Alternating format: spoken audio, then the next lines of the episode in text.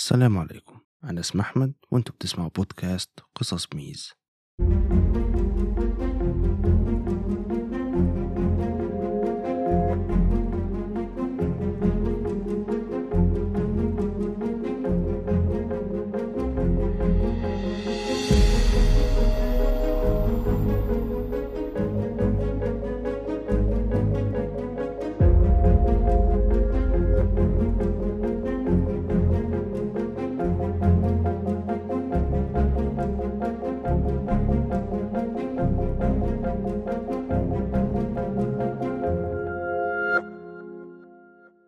أهلا بيكم في الحلقة التانية من قصص ميز. قضية النهاردة أنا سميتها الرجل الخفاش. القضية النهاردة من النوع اللي بيسموه قضايا الغرف المغلقة واللي بيبقى عبارة عن جريمة مستحيل حدوثها. قضيتنا النهاردة خدت حوالي عشر سنين عشان تتحل ولما الحقيقة بانت محدش كان مصدقها لأنها كانت أغرب من الخيال. القضية كلها غموض لكن هيحصل حاجة في الآخر هتغير نظرتك للجريمة كلها. ومن غير ما أطول عليكم يلا بينا نبدأ. بتبدأ قصتنا في سنة 1922 وتحديدا في يوم 2 أغسطس لما الجيران سمعوا صوت ضرب نار جاي من واحد من البيوت في بيفرلي هيلز. البيت كان متصمم على الطراز الفيكتوري واللي كان عايش فيه فريد أوسترايتش ومراته دولي. الجيران اتصلوا بالشرطة أول ما سمعوا صوت ضرب النار ولما وصلت الشرطة ودخل الضباط لقوا إن البيت كله كان مقلوب والحاجات مرمية في كل حتة ولما دخلوا الصالة لقوا جثة الزوج فريد أوستريتش.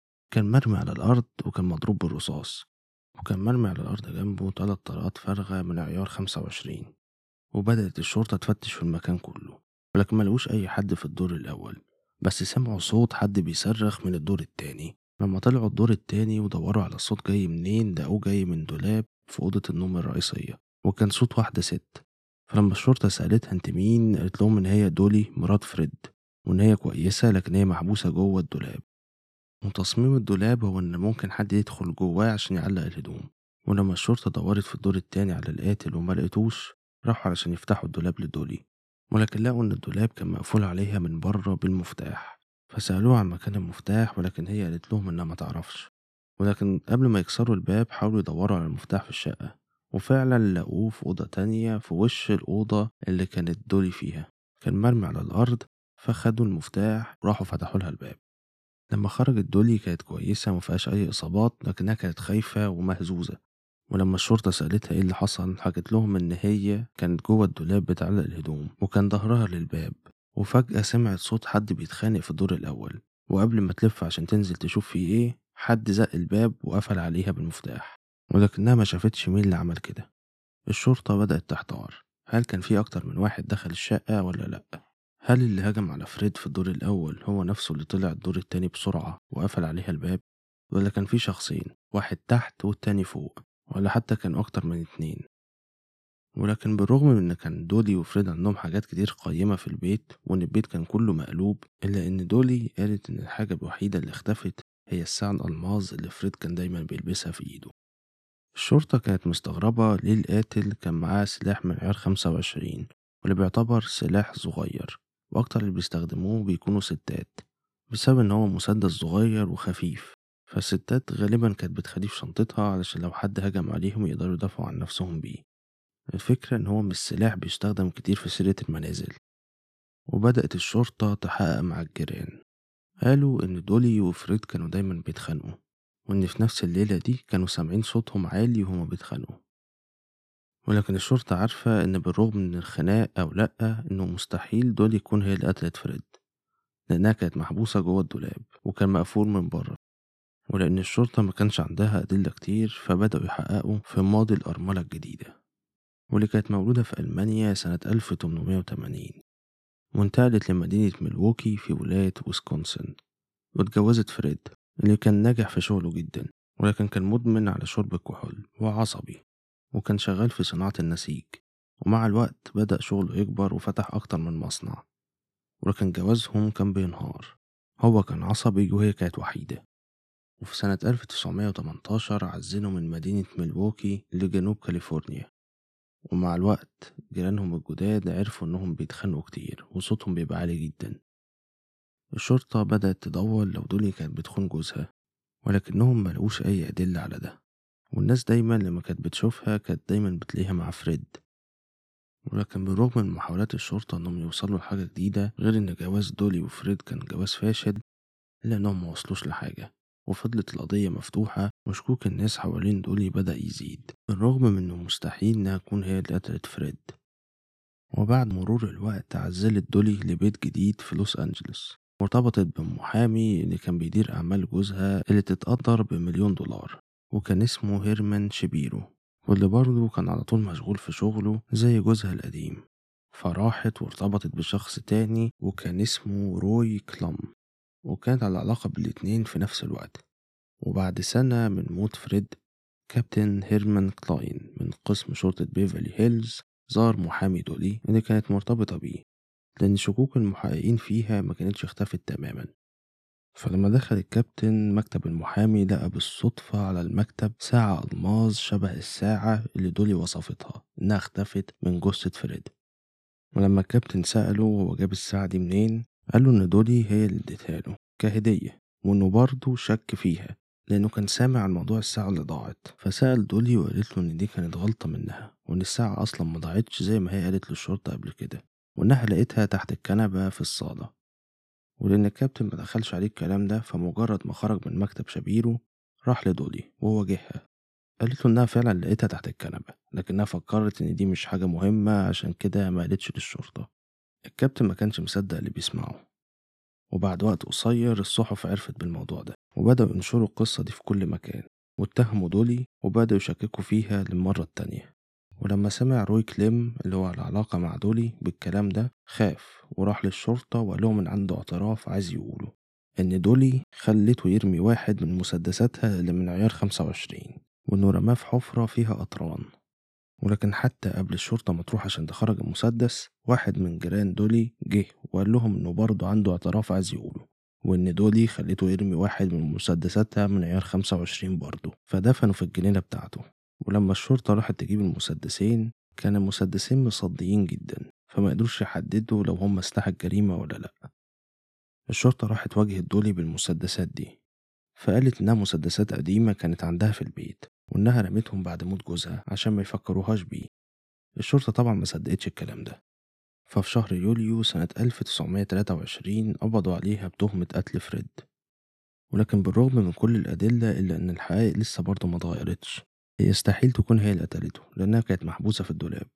ففي المدة اللي دولي كانت في السجن مستنية المحاكمة المحققين حاولوا بكل الطرق إنهم يلاقوا أي ثغرة في قصتها لأنهم معرفوش وبكده الأدلة مش كفاية وبالفعل شالوا التهمة اللي عليها وخرجت من السجن. وبعد سبع سنين كانت القضية اتنست. كانت سنة 1930 لما انفصلت دولي عن المحامي شابيرو. وبعد ما انفصلوا على طول شابيرو اتصل بالشرطة. وقال لهم إنه ما كانش صادق تماما معاهم وإنه عارف إيه اللي حصل لفريد وإنه عنده حد في المكتب دلوقتي قاعد معاه عارف كل تفاصيل القصة. فمجرد ما المحققين سمعوا الكلام ده طلعوا جري على مكتبه. ولما دخلوا المكتب لقوا واحد قاعد معاه هما ما يعرفوش اسمه أوتو سان هيوبر واللي كان راجل جسمه ضئيل وشغال في تصليح آلات الخياطة. والقصة اللي الراجل ده حكاها لهم هتكون أغرب من أي تخيلاتهم.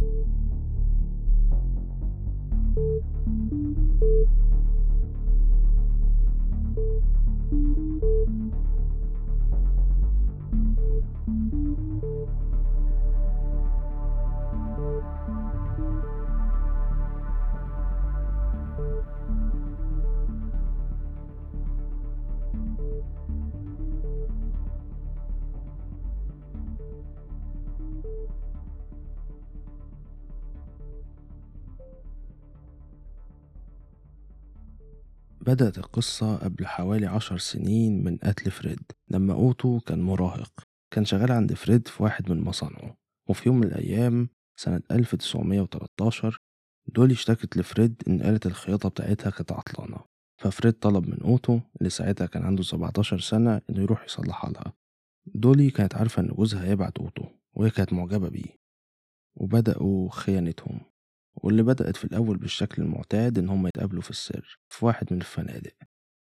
ولما الموضوع بقى صعب عليهم إن هما يتقابلوا في الفندق بدأوا يتقابلوا في البيت من ورا فريد. ولكن ما عداش وقت كتير لما شوية من الجيران الفضوليين بدأوا يسألوها مين اللي بيجيلها البيت كل يوم. كانت بتقول إنه واحد من قرايبها. لكن دولي وأوتو كانوا عارفين إنهم مش هينفع يكملوا كده. بس بدل ما ينهوا العلاقة عملوا حاجة تانية. دولي قررت إن أوتو المفروض يجي يعيش معاهم في البيت في مكان سري اللي هو اسمه بالعربي العلية اللي هو بتبقى مساحة ما بين آخر دور في البيت والسقف ولأن البيت كان من الطراز الفيكتوري كانت المساحة دي عاملة زي الأوضة السرية. وأوتو اللي ما كانش عنده عيلة تسأل عليه استقال من شغله في المصنع وراح يعيش في الأوضة السرية دي وكان بيخرج منها لما فريد يروح الشغل ويرجع لها تاني لما فريد يرجع.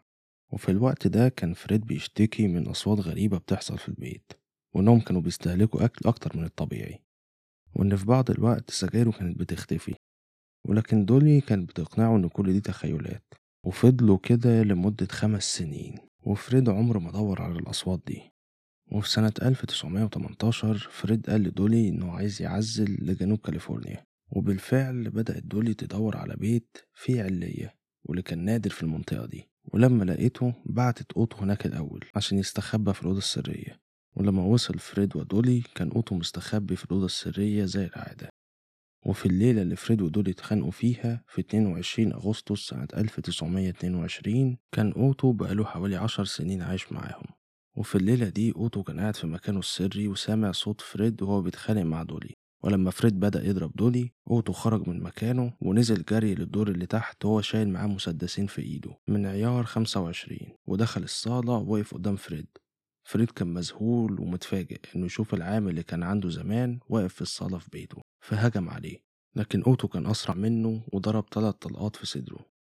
وهنا دولي طلعت بالخطة اللي كانت هتخليهم ينجوا باللي عملوه. كانت عارفة إن الشرطة هتيجي في أي لحظة بسبب صوت ضرب النار فقلبت كل حاجة في البيت عشان تبان أكنها سرقة وقالت لأوتو يحبسها جوه الدولاب وإنه يطلع يستخبى في الأوضة السرية فلما الشرطة وصلت أوتو كان مستخبي فوقيهم.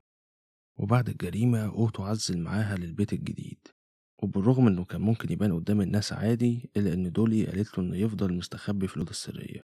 ولكن لما دولي اتقبض عليها بتهمة قتل فريد بعد ما الشرطة لقت المسدسات أوتو خرج غصب عنه عشان ما كانش لاقي أكل. ولما كانت دولي في السجن كانت عمالة تتحايل على المحامي شبيرو إنه يجيب أكل ويوديه لقريبها اللي عايش في علية البيت. وقالت له إنه لما يجيب الأكل يبقى يخبط على السقف عشان أوتو يعرف إنه أمان. ولكن لما شبيرو عمل كده وأوتو خرج كان شكله تعبان وهزلان من قلة الأكل. وكان بقاله فترة كبيرة ما اتكلمش مع أي بني آدم.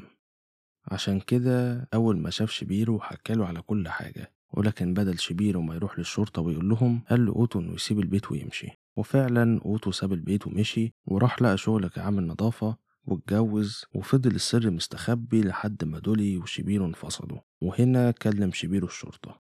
وتم القبض على دولي وأوتو والصحافة اتجننت وسموا القضية قضية الراجل الخفاش. اتهم أوتو بالقتل ولكن لأن الوقت اللي مر كان كبير على القضية وإنه يعتبر قضى وقت العقوبة اللي كان هياخدها فما حكموش عليه بحاجة. ودولي برضه خرجت لأن هيئة المحلفين اختلفوا على إصدار حكم عليها. بعد المحكمة أوتو اختفى وما بقاش حد عارف عنه حاجة ولا يعرفوا مكانه. ودولي فضلت عايشة في لوس أنجلس وماتت سنة 1961 في سن 80 سنة وده كان بعد أسبوعين من جوازها مرة تانية.